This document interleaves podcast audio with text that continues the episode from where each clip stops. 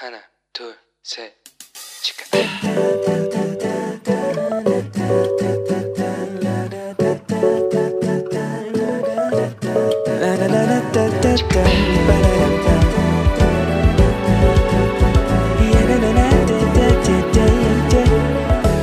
Here we go. Hello，你这个星期过得好吗？我是你人生梦想应援团的头号粉丝 Annie。 各位，我上个礼拜五终于完成了一件我自己觉得很了不起的事情。好了，自以为哈，那就是我完成了新的小故事《少年伊罗伊》的脚本了，耶！掌声鼓励鼓励。我算了一下啊、我从四月八号开始写，写到上个礼拜五月二十号星期五完成，一共将近四万五千字，哇塞，太棒了！那为什么上个礼拜没跟大家分享这个好消息呢？因为我们上礼拜石头的节目是在礼拜四就完成了，那我脚本礼拜五完成的嘛，所以我就当然就还没有录石头的时候，我脚本还没写完，当然没办法跟大家分享。然后好写完的时候啊。你看，我就去算了一下，哦，我到底统计一下我自己到底写了多少字，然后我只有一个想法，就是天哪，我怎么这么多话可以写？哇，那这个礼拜呢，我也完成了两次的录音，我想大家很快就可以在我们的电台里面听到了。那这次少年与罗伊的故事是一个关于母亲很早就过世，然后爸爸又离家出走，消失无踪，然后寄居在亲戚家，还一直遭到家暴的小孩。那就在他想要放弃生命的时候，奇妙的机遇就开启了他去找寻自己为什么会被创造，而他的生命又有什么样的使命和目的的旅程。如果你也跟他一样，在生活里面遇到很多的困难，很多时候你会去想说自己为什么要出生，为什么会出生，而我的出生到底又有什么意义的话呢？我想你应该会在这个故事里面找到很多的共鸣。那如果你说，哎，你我一直过得都很幸福啊，哎，那也很棒，好不好？很恭喜你。那你可以自己先听听看，或许哪一天啊，你身边可能出现一些需要被鼓励的朋友，但是你可能不知道怎么去安慰他们嘛，对不对？那也许你就可以分享这个故事给他们听，好吗？我经常在想哦，就是有一个基督徒的家人啊，跟一般没有信仰或者是无信仰的人到底有什么差别？因为我们经常会听到说，哦，我是无教啊，对不对？那因为现在很多人他都觉得，嗯，我其实没有宗教信仰，可能家里面有传统信仰这样。那特别是我们华人社会哦，就会觉得啊，基督教就是其中一种宗教啊，对不对？啊，所有的宗教都是劝人向善嘛，其实都一样啦。那不知道大家是怎么想的呢？哦，我对一个故事印象很深刻，就是我在台湾有一个姐妹，她非常敬虔爱主哦。那她曾经分享过，就是说哈，她在她怎么受洗的，就是她在结婚之前，她就急着她要先受洗，受洗完她才要结婚这样子。因为她说，因为她当时的那个男朋友，也就是她现在的先生哦，是家里的长子。那结婚之后，他就是长媳。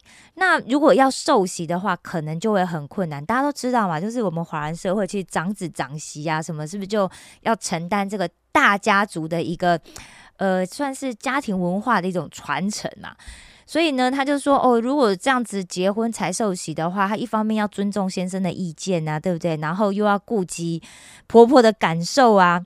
所以他就觉得他不想要这样子，他所以就赶在这个结婚前就赶快受洗了。那你可能就问我说：“哎，那他结婚之后，如果家里不同意的话，他不是一样会受到一些阻扰嘛？对不对？”其实就他的说法，他说一刚开始当然会有一些，就是呃跟家人会格格不入嘛，对不对？毕竟人家在家里祭祖的时候他是长媳啊，然后他在旁边哦，对不起啊，我不拿香这样子。哦，那他先生很爱他。也非常包容他，他先生也很尊重他的信仰啊，所以他就去教会参加主日啊、小组啊，当然都没有问题。但是因为他现在没有信仰嘛，那所以当然有些时候他可能，比方说遇到要去教会的时间，那可能跟家里面会有一些事情会冲突的时候，他还是会受到一点小小的压力啦。哈，那特别是婆婆也是当时家里婆婆也是长媳然后。那我刚刚就讲了，就是啊，长媳都要承担这个家族的一个传统嘛，对不对？那传统信仰就会做这些祭祀啊。那她婆婆非常周到，好每个月要拜好几次这样子，周到到哈，她就说他们以前老家哈有某一块地方的天花板哦，经常都因为那个烧香熏到天花板都是焦黄的这样子。那这这位姐妹她结婚之后，她做了些什么呢？她就说。她结婚之后，当然就要为她先生得救祷告，对不对？她希望她先生能够受洗啊，所以就经常祷告对象就是她先生。那她也很积极哦，她不是只有为她先生祷告而已，她也是会非常大胆的邀请她先生哦。有一次哦，他们在坐飞机的时候就遇到那个乱流，那乱流很紧张，对不对？啊，因为你不知道会发生什么事啊。那那时候啊，他就跟他先生讲。他说：“你要不要现在赶快信上帝？要不然哦，小孩是会跟着妈妈跟着我去天堂哦。但是你会去哪里，我就不知道喽。这样你会见不到我们哦。那先生当下怎么办？那先生就就斜眼瞄他，想说你在讲什么哈？那后来哈，这位姐妹哦，几年后她就跟我们分享，她发现哦，她前几年祷告对象都错了。”因为她都为她先生祷告嘛，她后来发现她应该要为她的婆婆来信主来祷告哦，因为她是婆婆才是这个家里面最重要的这个核心人物哦，而且她先生非常孝顺嘛，也非常的爱她婆婆，所以她就为她婆婆信主来祷告，开始把先生哦就没有就是重心放在婆婆身上。那后来没过了没有多久哦，她那个非常迷信的婆婆，真的因为发生家里发生一些事情，哇！竟然就在他很这样子直接的邀请之下，诶，接受了福音哦，而且后来还受洗。不仅如此，而且他还，他婆婆就让他的先生呢，就是他公公哈，还有他的儿子啊，就是我这位姐妹的老公哦，都受洗喽。哇，这就是在我身边哦，我觉得哇，一个基督徒他可以去翻转一整个家庭，我觉得印象非常深刻的例子。所以我才知道啊，其实传福音给家人哦。你不要压力这么大，然后你也不要觉得说啊，我家人就是很难接受福音，其实蛮简单的，就是除了为他们的信主祷告之外，然后在适当的时候，你还是要很直接的问一下，哎，你要不要信主啊？所以这这他的这一段话真的让我很印象深刻，然后我觉得大家都可以学起来哈。最近呢，就我妈就跟我讲说，哎，我小舅舅身体不舒服，那一跟我说，我就说好，好，我晚一点马上就找找了一个时间哈，打电话去关心我舅的状况。那我就聊聊聊有没有去看医生啊什么？可是大家都知道嘛，就是其实我自己也不爱看医生，所以我都很能够理解。不过因为心脏不舒服的状况，其实就比较危险嘛。好，那但是也不能强迫他，他就说哦，等过一阵子有时间再去好好检查，通常都不会去了哈，对不对？好，那聊聊聊聊到最后呢，原本我就已经要跟他说再见了，我就突然想起我刚刚讲的那位姐妹的故事，我就马上问我舅舅。我就说，哎，你要不要赶快来信上帝啊？要不然我们以后怎么在天堂相见，对不对？然后结果我舅怎么回答我呢？我就说我已经信了，哇哇，我就被他这样一句话给塞住了，对不对？哇，那时候我后来挂了电话，哦，哇，我就没有回，我说哦好，哇，那心里信的话，其实那如果没有受洗，没有去教会，那他可不可以上天堂呢？对不对？因为我其实真的很害怕哦，以后上天堂如果看不到我舅舅，哇，那怎么办？对不对？那我也会很害怕。哇，那看不到我妈怎么办？那我弟呢？阿伯怎么办？然后还有的那个我很亲近的长辈啊，托妈妈，然后在日本的美林表姐，那我小姑啊，我大姑啊，对不对？小姑丈啊，哈，小舅妈哈，还有这些什么叔叔婶婶啊，舅舅啊，对不对？那还有表弟表妹们。反正呢，我觉得就是一大家子全部都要算进来才行啊，对不对？大家才能团聚嘛，对不对？所以各位，我不知道你现在有没有那种感觉，就是你很怕以后上天堂的时候会看不到谁谁谁呢？各位，那就是你要为他们信主祷告，要去传福音的对象啊。其实回头想想，如果没有被我们想到人，其实也蛮可怜的，对不对？因为这样就没有人为他们的灵魂得救祷告啦，那这样他们可能就失去进天堂的机会嘞。但是可能有同学就会讲说，哎，可是 any 我我跟我家人的关系又不太好啊，对不对？因为大家现在都处在青春期嘛，青春期就情绪比较敏感，然后也容很容易跟家里的人就会什么起口角啦，然后有一些。哦，就是哦不讲话啦，哈，对不对？然后或者是有同学就想说啊，因为是他们误会我啊，或者是我爸妈就是对我们兄弟姐妹都有差别待遇啊，对不对？他们就是比较看不起我啊，比较喜欢我哥，比较喜欢我姐，比较喜欢我弟，或比较喜欢我妹，对不对？然后或者是有些同学他们可能就讲说，哦，我爸妈对我很糟糕，有一些暴力的行为。其实我也跟大家一样哦，我们都跟。有一些人可能都会有过节，对不对？或者是我们跟他就是不对盘，又或者是说你可能平常也会有一些就是跟你互不打招呼啊，或者是你就互相看他不对眼的那种同学或者同事。那我为什么要管他要不要进天堂，对不对？他下地狱也无所谓啊，反正不关我的事嘛，是不是？大家可能会这样子讲啊哈。其实我不是说哈，我们一定要去传福音给那些。我们讨厌的人啊，我觉得这挑战太大了，对不对？或者是我就不喜欢他，然后我还要一直为他祷告，不是说你一直要做这一件事情，大家不要误会哦。但是哦，几年前我曾经听过一个这样的笑话，后来我就经常会反省我自己哦。那这个故事讲这样讲，他说有一个男人哦，他每次到逐日早上哦，他就会竭尽所能的赖床，想尽各种办法，就是不要去教会参加逐日啊。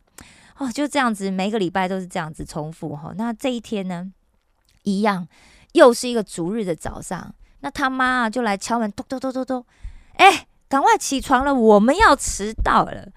那这个男人呢，就一如往常，就赖在床上，就跟他妈讲说：啊，我今天不想去教会。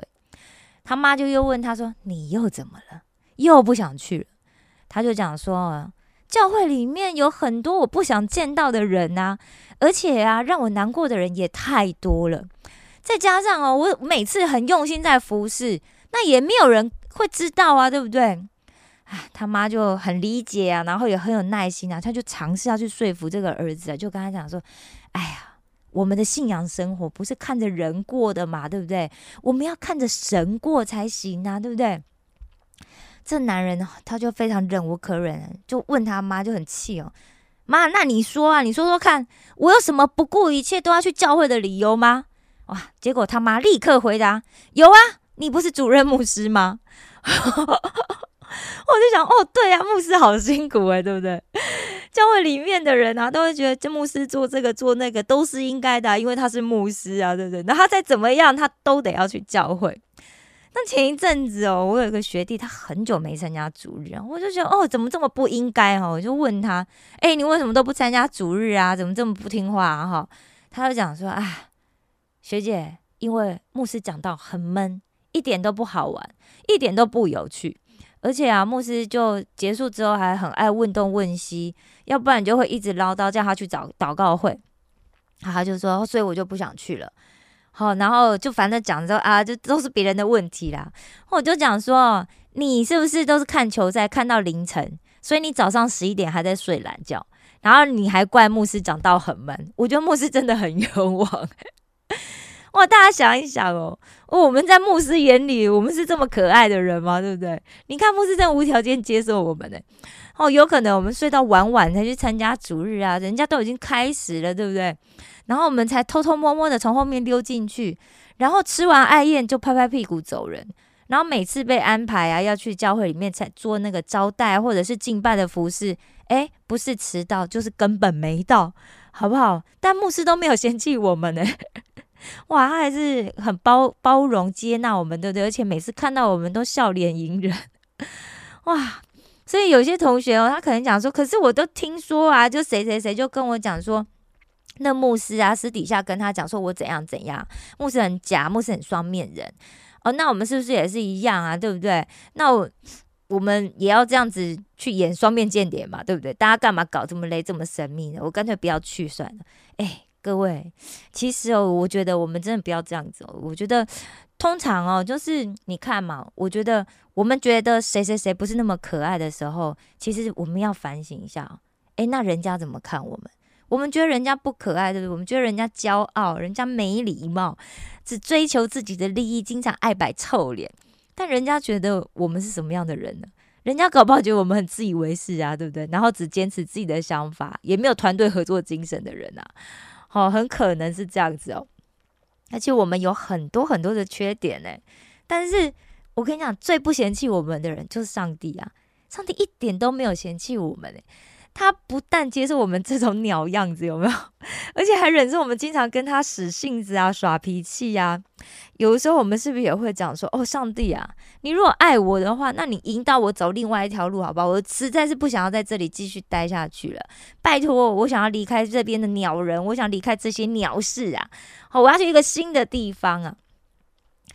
哇，常常我们就会跟上帝这样祷告，对不对？然后最近呢，我就看到另外一个故事，让我有了一些其他的反省。这故事里面讲到，哈，有一个教会的执事，那他的先生呢，就用这个执事的名义哦，去外面借了钱，而且就欠了上千万的这个债务哦。他欠债就算哦，然后他连夜逃跑，抛家弃子，诶，然后这执事身体不好嘛，而且他还有两个还在读小学的孩子，哇，他突然一夕之间，他要面对这么庞大的债务，他不但信用破产，家庭也破裂。大家想想，如果你是那个执事的话，你会怎么样？哇，要我的话，一定非常生气，很愤怒啊！哇，我的先生怎么可以这样子对我呢？然后还要我去面对他搞出来的这些烂摊子，对不对？要我就气死了。这种情况之下，这个执事就讲说：“哎，除了离婚，我觉得没有别的选择了，我就是要离婚。这种先生，我怎么跟他再继续过下去？其实。”就人的常理来看，他讲的没错啊，对不对？真的太过分了嘛，对不对？结果他去教会的时候，大家觉得牧师会怎么跟他讲？对你猜对了，牧师就跟他讲说：“哎，姐妹，你先参加礼拜哈，你先听上帝怎么说，好不好？”那后来这个执事哦，因为通常很多教会都是礼拜之后就会有小组嘛。所以他就在这个小组团契里面，他就想说：哇，他遇到了这些事情，他心里面有多气呀！哇，然后他有多倒霉啊！要遇到这样子的先生，然后现在还要去还这么多债啊！那小组弟兄姐妹就真的很善良哦，然后就听他讲，听他分享，然后后面呢就陪他一起祷告。结果奇妙事情发生了，在祷告的过程当中，本来就我们人眼看错的是那个先生嘛，对不对？后来这个。执事他去领悟到一件事情，哇，原来这个撒旦魔鬼欺骗的不是他的先生，而是不愿意把这个时间呐、金钱还有心血，就是付给他先生的他自己耶，哇，竟然他会回过头来反省，他觉得天呐，是他自己的问题，他就发现说，他以前呢，不仅是对他先生经常就是毫不关心，而且他只希望他先生可以赚更多的钱回家。就常常会抱怨他现在就怎么只赚这些钱这样，所以啊，他就为了自己这样子贪心啊，然后有这么多的欲望啊，哇，他就向神悔改。后来这位实事啊，他就撤回了那个离婚的诉讼，因为在韩国好像离婚是需要去提起诉讼的哈。那他也为了要可以还还债呀哈，因为还债要钱嘛。那他应该原本是家庭主妇啊，就小组的人就陪他一起祷告，因为他原本身体不好嘛，所以就一起祷告，希望他可以赶快恢复健康。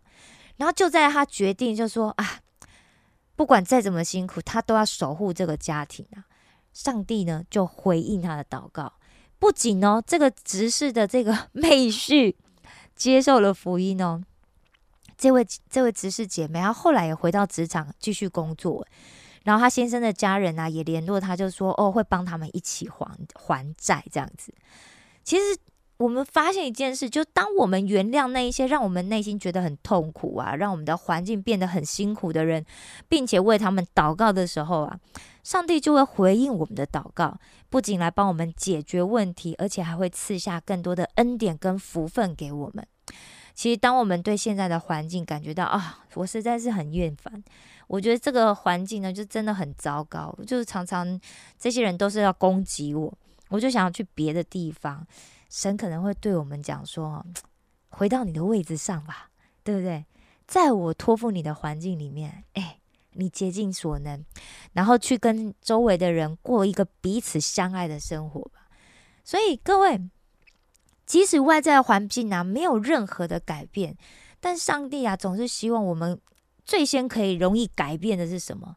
就是我们自己，从想法、态度到行为，然后上帝就会应许，他会一直跟我们在一起。唉，现在去想一想，你身边是不是也有一些你上了天堂以后很怕见不到他的人呢？去跟他传福音吧，这 样让他可以跟我们一起抓住上帝的应许，让我们一起坚持做一个盼望福音的人，好吗？我爱你们，为你们感到骄傲。愿上帝保守你的每一天。石头们的青春日记，我们下次见哦。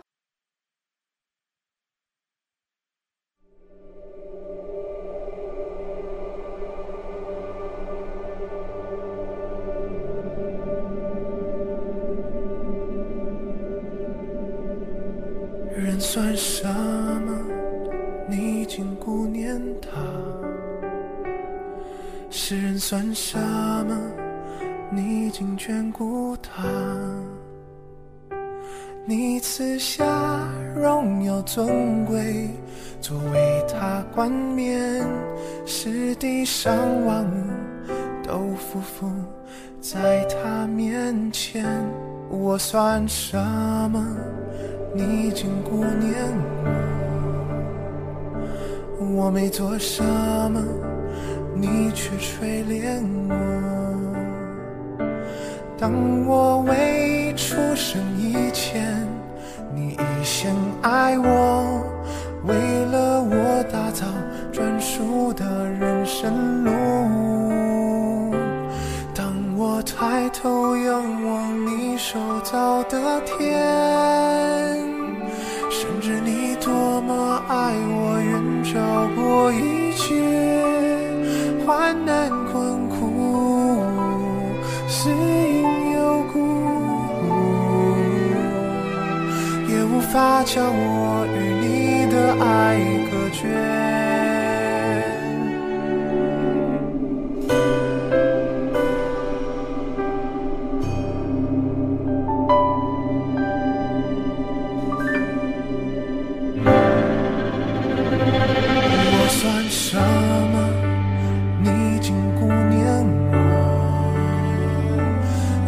做什么？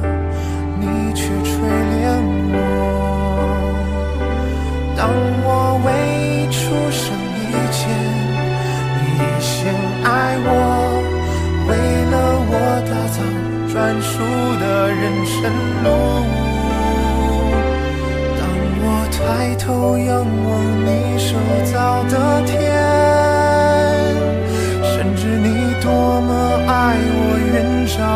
一切，患难困苦，是因有故，也无法将我与你的爱隔绝。当我放下自己，吹靠你怀里，我的灵却越欢醒。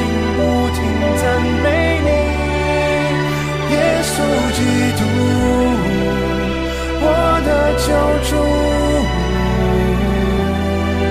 你的宝血赎回了我的生。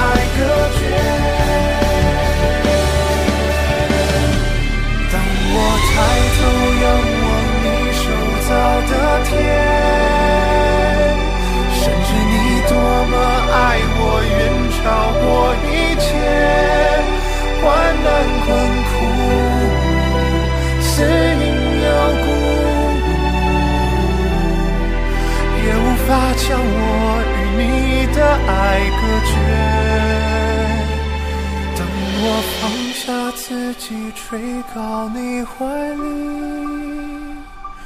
我的灵雀跃唤醒，不停赞美你，耶稣基督，我的救主，你的宝血赎回了我的。